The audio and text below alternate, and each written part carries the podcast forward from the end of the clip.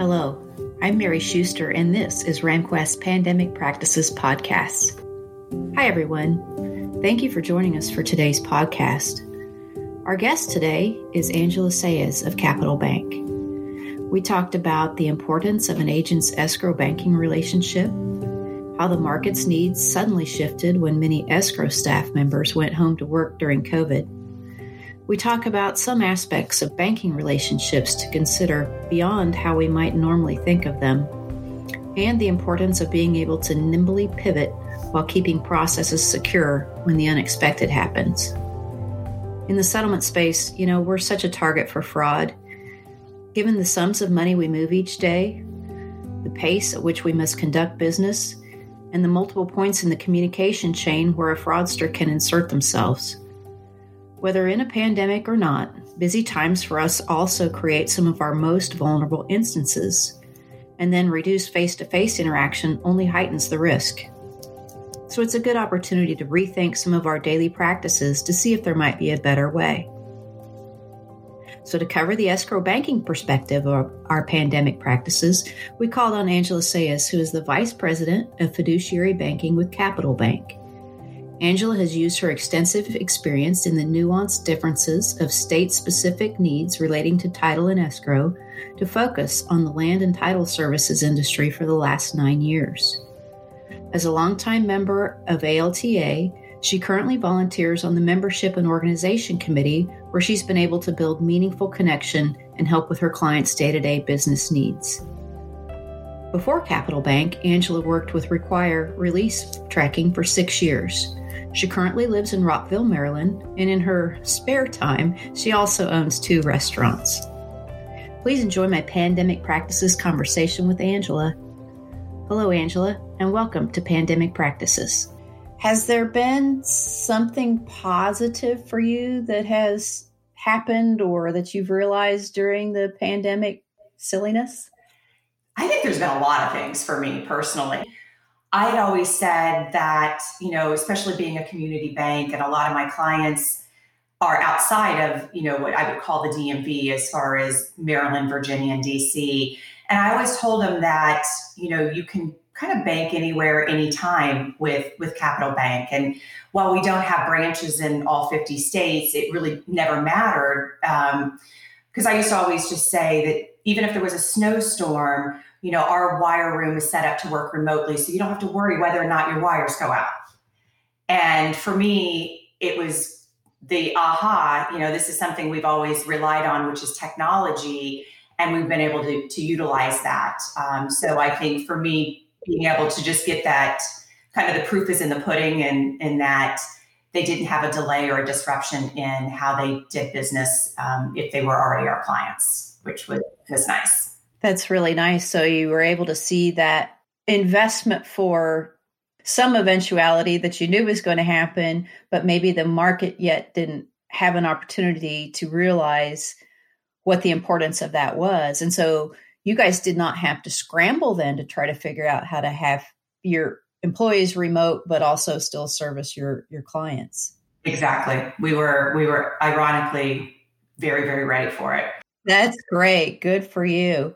Well, how have you seen the needs of the customers for banking and escrow shift as a part of their pandemic work practices? So I've seen a lot of shift in that a lot of our clients traditionally did not work from home. A lot of them might have one remote employee, maybe 2, because they had a great employee that moved somewhere and they wanted to retain that talent that they had. We've always had a mobile app as well, but most of our clients didn't utilize it.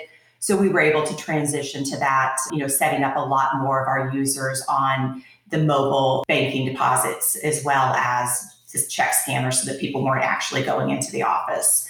So that's one difference. I think for us also, we added DocuSign. It was something as a bank we talked about for a long time. And, primarily those of us on the title team, we saw, so many of our clients utilizing DocuSign. We wanted this option a long time ago. And so it kind of pushed the bank to make that decision. It became more readily available, which was nice, so that if they need to change a sign or add someone, we were able to do so very easily and just by utilizing that technology. You know, I had one, what I would say, moment. We had a client make a payoff back in April, and 3 weeks later, they were receiving calls from their borrower that their original bank was still contacting them, asking for the mortgage payment. It was a refi, and they had accidentally paid off the wrong. Oh, no. Oops. So what happened? We sent a hold harm, reached out to them daily, and we were able to get those funds back for them. It was almost $300,000. Oh, that's great. I think having a personal relationship with a banker and an entire team that really understands title and escrow makes a difference. In that we understand what their business is and how many wires are going out. I don't think that same situation would have taken that long to uncover what happened had they been working in the office. You know, I think a lot of fraudsters right now are really taking advantage with so many people working remotely. And so it's a matter of just staying on top of it and being very diligent and utilizing all of those resources that are out there to title and escrow companies to prevent fraud. Yeah, that's a really good point. You know, I've started to really hear more and more over I would say last 2 or 3 years, a desire to have their escrow bank and their treasury relationships with someone who really does understand the unique needs of those businesses, including a very accessible wire department that understands, you know, you're probably going to have some late and possibly large wires that need to go. And they, in those circumstances, can't always sit in a queue and maybe miss the cutoff and those sorts of things. So I'm so professionally in love with folks like you who are able to really tailor and nuance your services to those title companies. Are you seeing more title companies really want to start to take advantage of a relationship like that? Or are they still not quite understanding the difference that a bank tuned to them can make? Tell me a little bit about that. I think there's an interesting dichotomy because title companies traditionally want to do bank with a business that sends them business. And I understand that aspect. I think throughout what's happening now that they're recognizing that whoever that lender is that might send them some refis, they're realizing that those relationships didn't really pay off as much as they would have liked them to during this. Just like stepping outside of that, when you think about the PPP money as well, there were so many banks that really struggled, especially the big ones, in getting that money to their customers. I do want to say that, you know, that was one thing that we did as a small community bank, I thought very well, and I was very proud to know that we took care of over 1,200 PPP applicants for like $236 million, which is more than what we lend in a year, Mary. I think they're realizing now that they do need that relationship. You know, I always say that you need somebody that you can call, someone that is going to answer the phone, somebody that realizes that you've got to get this wire out and it's 5:25 and the wire cutoff is 5:30 and to make sure it happens. You mentioned one thing earlier in that I think it's important for title and escrow companies to really understand how wires are sent by their bank, whoever they bank with. You know, do they batch those wires? A lot of banks will hold them and send them out in batches. And that's where things happen when they get in those queues and then they end up not going when they need to. That's right. So it's just, I think some of it is even understanding the questions to ask. Oh, that's a very good point. Yes. Yes. I don't think there is a high degree of awareness about things like that. Are there other things that kind of fall in that same category of asking important process questions? Another example is really kind of understanding that how the Fed works. You know, July 4th fell on a Saturday this year, and a lot of title companies took off July 3rd, that Friday. The Fed did not close. And so something as simple as your positive pay exceptions. You know, I had a client who had a positive pay exception come through, and we have a 1 p.m. decision time, and we kind of customize everything. So it's not everybody's in one bucket as far as how they manage their operations. So this particular client was a return all. And so if the decision wasn't made by 1 p.m., it gets returned automatically. The office was closed. Having somebody like myself or any concierge personalized banker, I think is very important. I was able to call, you know, 3 different people's cell phones, get a hold of them and say, hey, you know, you've got a $291,000 payoff going to a trust that I don't think you want returned. And so those are the little things that I think come with having someone who understands. It's a little thing in the doing, but oh my gosh, from a process standpoint, something like that is just huge, and especially reputationally. You know, one you can maybe talk through and the market might not get too concerned, but if you have two or three of those, even though you know the facts as an agent of what happened and why, the market might not understand that, and it could look like something other than what it actually is, right? Those are the little nuances that I think it's very important for title companies who's handling those escrow funds, you know, really have that personalized relationship where, you know, we have each other's information. You're not talking to an 800 number calling in to find out, did this wire go out? Did that happen? You know, who do you talk to? Coming back to, you know, you mentioned sort of reevaluating the relationship portion of your escrow banking. So yes, I need to have a relationship with my escrow bank has traditionally meant there's a mutual business exchange. They're sending business in. They've got my trust accounts. But I think reframing that, reexamining that, especially during, you know, a pandemic, which has changed a lot of the ways we need to do business, but to relook at that equation and say, all right, what else can relationship mean? Can relationship and should relationship mean something like that? While business incoming is very tangible, the sorts of things that you're talking about are more intangible, but they matter so much. There are so many great banks out there. I mean, I know I've met some others in our industry that work for other banks that I really enjoy their friendship. And I think as long as you find somebody who really understands what you're doing and what your vision is and what you're trying to achieve, that it works out. What I always say to my clients, here's what we can do for you. We can make sure that your money is safe. We can make sure that it's customized based on your needs and not putting a square peg into a round hole in terms of your banking solution. We don't tell people how they need to bank with us. We talk through their operations and their process, and then we come up with the best solution for them. And that's what it is. It's a customized solution. Any title companies in this industry should really make sure that they're customizing based on their needs. So let's talk a little bit about, you had some processes already in place that fit perfectly with the needs of your customers during pandemic. You already had a remote deposit, not just a scanner, but via an image that was already in place. And so there wasn't a big hurry to get that set up. And you already had your wire department able to work remotely. I think you put in some digital signature for documents that you hadn't had previously. And I think you're using DocuSign as your vendor for that. Can you talk a little bit about how quickly or not quickly, or how easy or cumbersome that was to ramp that up for your customers as well, and how it's been received? Because we had been talking about it for quite a while, we brought DocuSign on board mid-March, and with any new accounts opening beginning in April, we're able to go through this electronic signature process. As a bank, you're always very secure with your emails as it is. I mean, even just for this podcast, I'm on a personal computer because it just doesn't operate on bank computers. We're already very encrypted and very secure. What the DocuSign added was that ease of signature when people are working in, you know, signing a signature card has to have multiple people sign the signature cards.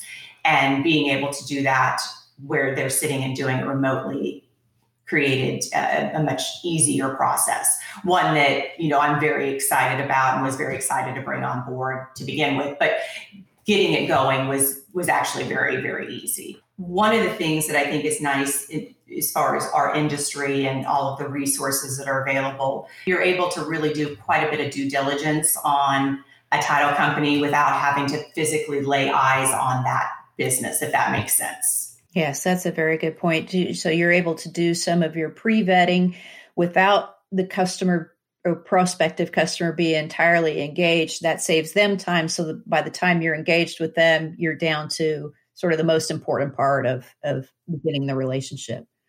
Well, that's great. So for those customers of yours that do use a multi-step authorization practice, say for their outgoing wires, have you had some that that needed to do a quick tool change once the pandemic hit? Some did. With our two-factor encryption, we used a hard token. It's just that traditional key fob that you push in order to get your number to go ahead and put in to authenticate that it is in fact you sending that. We were transitioning prior to the pandemic to soft tokens. And soft tokens are where you get that same encryption on any device, whether it's your cell phone, your iPad, whatever that might be. And so a lot of our clients went ahead and kind of transitioned away from the hard token. A lot of people would just leave it in their office, and then they would realize they're at home, their key fob wasn't with them. And so we were able to transition them over to the soft tokens where they can actually get that kind of wherever they are at the time. So that was one of the changes we did make. Yeah, that's really good. Think back to the beginning of the pandemic and kind of across time until now, was there ever any disruption in the wire flow incoming or with the Fed, or did that not miss a beat? How'd you guys experience that?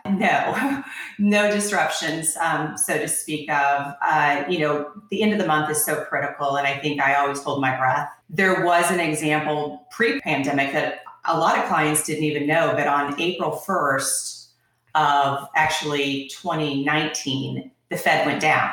And it went down around 3:30 p.m. We called our clients and said, "Hey, this wire is not gone. The Fed is down. We hope they send it out." But that's kind of going back to the personalized service. And the Fed ended up staying open late that day and getting everything out. But we didn't know. We'd never seen that before. I think that they did a great job throughout all of this. I think our wire room is incredibly efficient. Yeah. Well, sort of a key trend that has emerged through the podcast and these conversations is that the pandemic certainly put a spotlight on inefficiencies, but also on things that were on the wish list of items to accomplish then became a necessity, either because of remote or just because of the volumes that the industry is also trying to service with the added stress and disruption of COVID on top. So are there some changes to best practices for title companies that you see, or at least some things that have come more to fore of important that might have been on someone else's later to-do list? A lot of times, especially some of our smaller title companies, there's one person who does wires, and there might be one person who does the reconciliation. And they're realizing that there needs to be a need for some cross-training as well as backup in the event that what if somebody actually does in fact get sick. It's pushed a lot of title companies that they wanted to make some differences, or they wanted to open new relationships in terms of new accounts with another bank.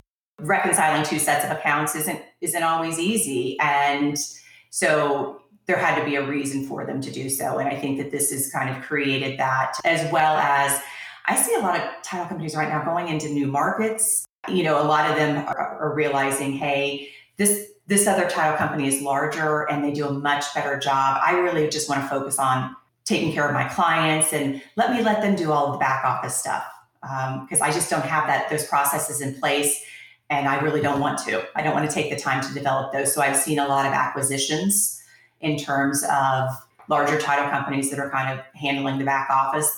Settlement agent or the owner or the attorney stays on, and they get to do what they enjoy doing. Right. We're hearing a lot about folks who, through the pandemic, they've gotten a very new and specific view and mindset about what's actually truly important versus what's sort of been maybe more prominent in the past that sort of has faded to an ancillary position. We've heard that from our guests on a personal standpoint. They say, my day has been clarified down to certain important things, and all the rest of it was not noise, but just not capital I important either. And we're hearing the same thing about those processes. So I'll ask you this. Have you experienced that either personally or professionally? And then whenever we start to move out of this, whenever that might be, what do you think will remain and what do you think will go away as we sort of take all of this wisdom from right now, if you can call it that. Let's call it clarity and move on into whatever a new normal might look like. What do you think is going to stay and what do you think is going to get left behind? What's going to stay are the efficiencies. I think that realizing and recognizing that a lot of title companies, they put off what they want to do. They wanted to do things and they haven't either had the time or the inkling or whatever resources they needed to get those things done. And I see a lot of them kind of doing things that they haven't in the past and moving towards that. I think that they're recognizing what is important in terms of their families. And I think they realize that they are so essential. And I feel so blessed to be in an industry that is quite frankly thriving right now. They're busy. Our title company, they're so busy right now. So busy. And they are, rising to that occasion. Isn't it remarkable? Aren't you just so amazed that once again, when put under the tightest of pressure points, they just pivot and rise and thrive. And they're so tired. I know. Yeah. But they, once again, the market needs them and they're right there. The resilience and the resolve and the creativity that they bring to these problems when they come up is, I'm with you. I just stand back in amazement and say, that's right. Right. And I don't think that people really truly understand. I don't think even the lenders understand. I don't think the realtors understand what title companies do. I know that for me personally, throughout this, I have sold 2 homes, bought another one. One of my settlements was out of state, and I actually flew in for the settlement in the parking lot. What they're doing for people is absolutely amazing. I think that the industry as a whole that has, like you said, I am like, how do they do it? They get so much done all day, every day, and yet they're pivoting. And what can we do different? How can we be more efficient? At the end of the day, they're taking care of so many people. Oh yes, absolutely. Quite frankly, our economy going. That's right. Well, and hasn't that been interesting about the housing market? Because, we thought, oh, there's a pandemic. People are going to be worried about their jobs. People are going to be hunkered down. The market that we were, experiencing first quarter of last year can't sustain. How are lenders going to get VOEs and how are appraisers going to be able to appraise? And we're going to run out the pipeline. And in about 30 days, this is all going to go quiet. But people like you who said, we have a life change going on. And I don't know how surprised you've been by that continued strength in the market. I feel blessed. I do. I actually worked on the PPP loans. I'm a deposit banker, but I couldn't in good conscience have anyone that I either knew personally or that contacted me not get their loan, especially during that first round. We did not know, Mary, we didn't know, like you said, we thought the pipeline was going to dry up and, what were the people that I'd known for nearly 10 years going to do? It made me want to learn as much about that process. And while I'm not a lender, I did learn the E-Tran system through the SBA, and I would work from midnight till about 4 or 5 a.m. entering the packets. Oh my gosh, that's amazing. Let's talk about those PPP loans for a little bit. What were some of the experiences that those businesses were having that you were helping through that? I think a lot of people thought their original, whoever they banked with, was going to get it done for them. And we saw that the large banks did not do a great job with that, whereas the small banks did. I know, in fact, Marco Rubio tweeted about Capital Bank. It's a small bank because we did it right in terms of taking care of everyone, not saying, hey, you're not our client. You have to be a client in order for us to take care of you. I had a friend call me that from day one was trying to, and I won't name, it was a large bank, was trying to get her loan through them. And she's a podiatrist, and she wasn't able to see patients because it wasn't really truly essential at the time during that first, 5-6 months. And so we were able to help her. And it was, a lot of long nights, but it was worth it. I'm not a lender. Let's be honest. I'm a title person. I always tell people I'm a title person first, and then I'm a banker. Fortunately, I have this amazing team of people who are, 20, 30-year banking careers that operationally really understand everything that we do. But for me, I'm title. I'm title first. That means you're solutions minded. And that's just another example of how when you define relationship, you have to give it a 360 definition, because something like that is not something that an agent might think of first pass when looking about where to place their escrow accounts and who to have those relationships with. But, you know, the fact that you were able to be so nimble and pivot and help sort of outside your normal core piece, but to help their businesses in that way as well. You know, big banks are wonderful and they do a great job. And also during difficult times, a big ship, it takes longer to turn, right? Whereas a smaller ship is able to move more quickly, and no size is a one size fits all. But when you start to, in a time of pandemic or, you know, any other major event, your definition of what is important can be broadened out significantly, but also very quickly. You hit the nail on the head when you said nimble. And that's something that we always say, that we are very nimble. Another example, a lot of the earnest money deposits, the EMDs, we're seeing a lot of changes with those where people are, title companies are bringing on board, whether it's Zocom or Earnest or Bankshot, to kind of handle those EMDs. And we were one of the first banks to have integrations with all of those. And because we saw the value and realized that that's important to our clients. And so we are really nimble in the sense that if one of our clients comes to us and says, hey, we really need this, this, or this, we're going to look into it and try to find a solution and make it happen for them. I don't know that a lot of the larger banks would really care about client A, B, or C that needs something done, whether it's, you know, on the reconciliation side or on EMD side. But, you know, we're really good about listening to that and kind of working through that, those processes for with them. You know, you brought up reconciliations of the accounts. Has that process or access or any of that changed during the pandemic for your customers, or is that pretty well going the same?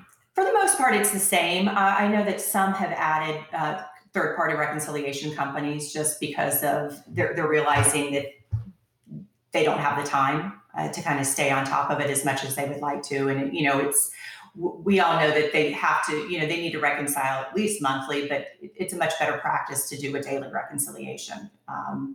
And, you know, even something like managing positive pay, if there is that kind of integration and somebody else is doing that and checking to make sure, it's just another set of eyes that is alleviating that kind of risk. You know, you want to mitigate the risk as much as you can and do it efficiently. And so I do see some that have added reconciliation services through third-party vendors. I would imagine that the smaller companies, that's someone's also and job. And if you could get part of that carved off, either happening with automation or a third party, then that person who was doing it in-house can shift their time more over into revenue production. Right. It's that balance. So, you know, it's what revenue generating activities are you doing each day versus what are you doing just to kind of maintain? And I always say, what's most favorable? What do you enjoy doing most? Do you enjoy the marketing aspect, or do you enjoy the dotting I's and crossing T's? Everyone's different, you know? What's your most favorable? What's your most enjoyable? And task, how can we make this easy for you? Are there other points that title and settlement companies should be thinking of in evaluating treasury management and wires and their banking relationships? We haven't really touched on fees.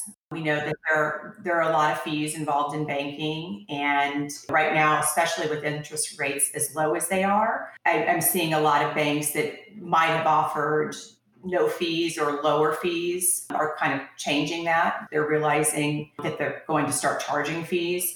We are a no-fee bank. And so people will sometimes say, what do you mean? Okay. What do you mean? No fees. And that's the thing, is we don't charge any fees. There's no incoming or outgoing wire fees, no monthly maintenance fees, no, you know, positive pay fees. We want them to be able to have the entire suite of services. Utilizing positive pay is mitigating risk, not only for them, but for the bank as well. And so we don't want to charge for something that really is kind of minimizing our risk. We want them to utilize it and take advantage of all of these fraud prevention tools that are out there. I think that in terms of having those conversations with your bank, what are they doing if they're charging you fees? Are they really making great decisions for you? Are they there for you? Are they answering the phone call? Do you have a dedicated support team? I think that that's also important. Title companies have multiple employees, and while one may have a relationship with the banker, someone else may not know who to call. And so I think it's about streamlining that and trying to make it very easy. We have one email address, titlesupport@capitalbankmd.com. It's one simple email that goes to the entire team. And so you don't have to think about, who do I call? What do I do? Every employee at the title company doesn't have to have a call sheet that they then have to, by the way, if they have to go home and work or doing a remote closing, they have to take with them to say, okay, in the unlikely event that I have a problem, you know, number 8 on the phone tree handles these 5 things. Right.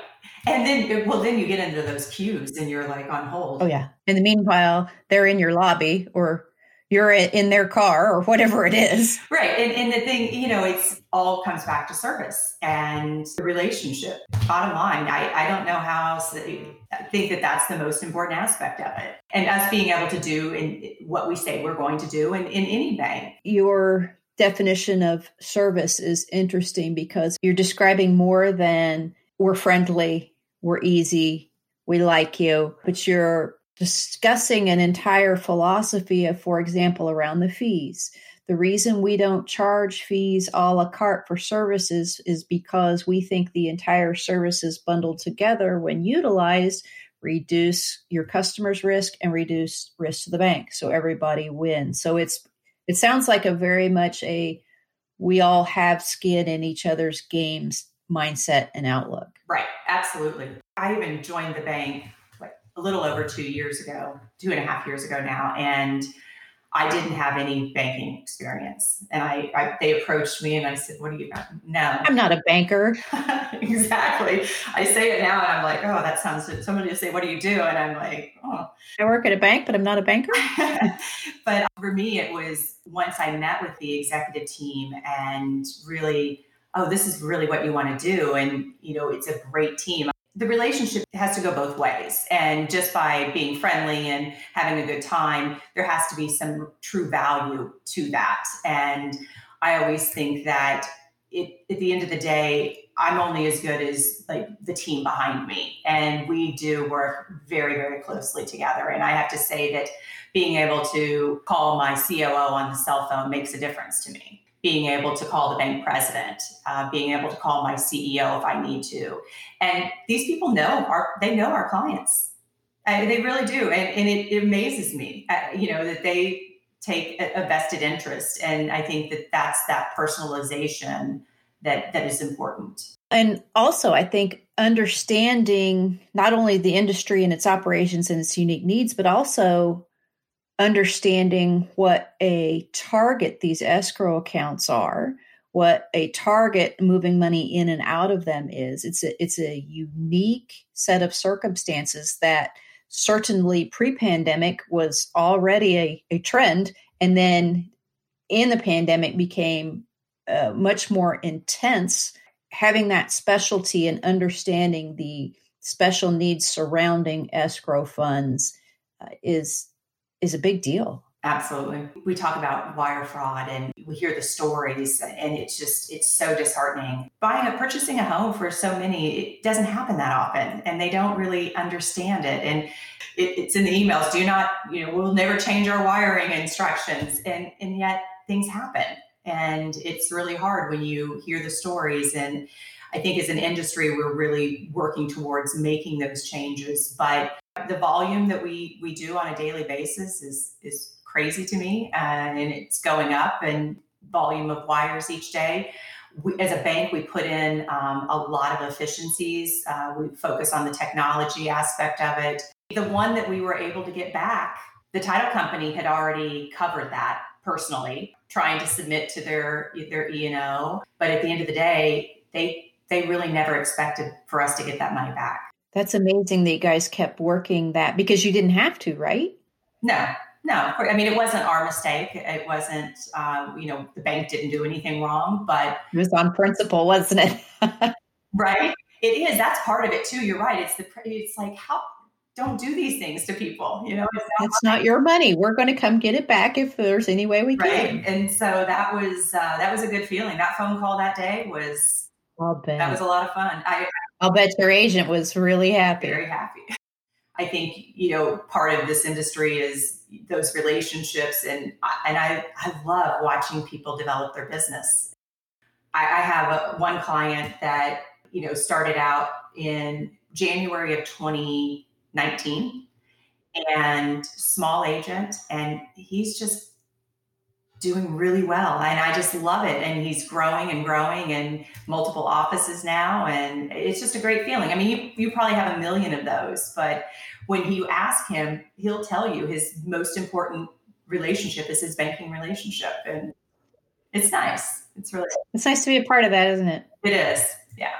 Well, do you have any advice for title and settlement agents as we're wherever we are on this pandemic timeline, just either for today or tomorrow? It's been said so many times, but we're all going to get through this. It's been hard, you know, but I've also seen the good that's come out of it. I have to say, I'm actually getting on an airplane tomorrow and doing an install down in Charleston, South Carolina, and meeting up with a couple people socially distanced. And I'm excited just to see them, whether it's 6 feet away or not. Zoom has been great. It fills a gap, but we need to see. We are such a family that we need to see each other. And I think we might have one giant Mardi Gras when we're all free to move about the planet again. If you had told me that I would go nearly a year without seeing some of my closest friends, never would have believed it. Fingers crossed. I think our market this year is going to continue to be very strong. I see it going through all of 2021. That we just need to just keep doing what we're doing and move on, you know, and hope for the best. And I think we're going to get through it. I hope you found my conversation with Angela interesting and that you found some takeaways to help you continue to chart your path through our new market realities. If you'd like to talk with her directly, she can be reached via email at asaiz@capitalbankmd.com. We'll be back next time with another great guest, and we'll keep focusing on the latest trends of your business at hand. Until then, this is Mary Schuster, and remember, what you do really matters.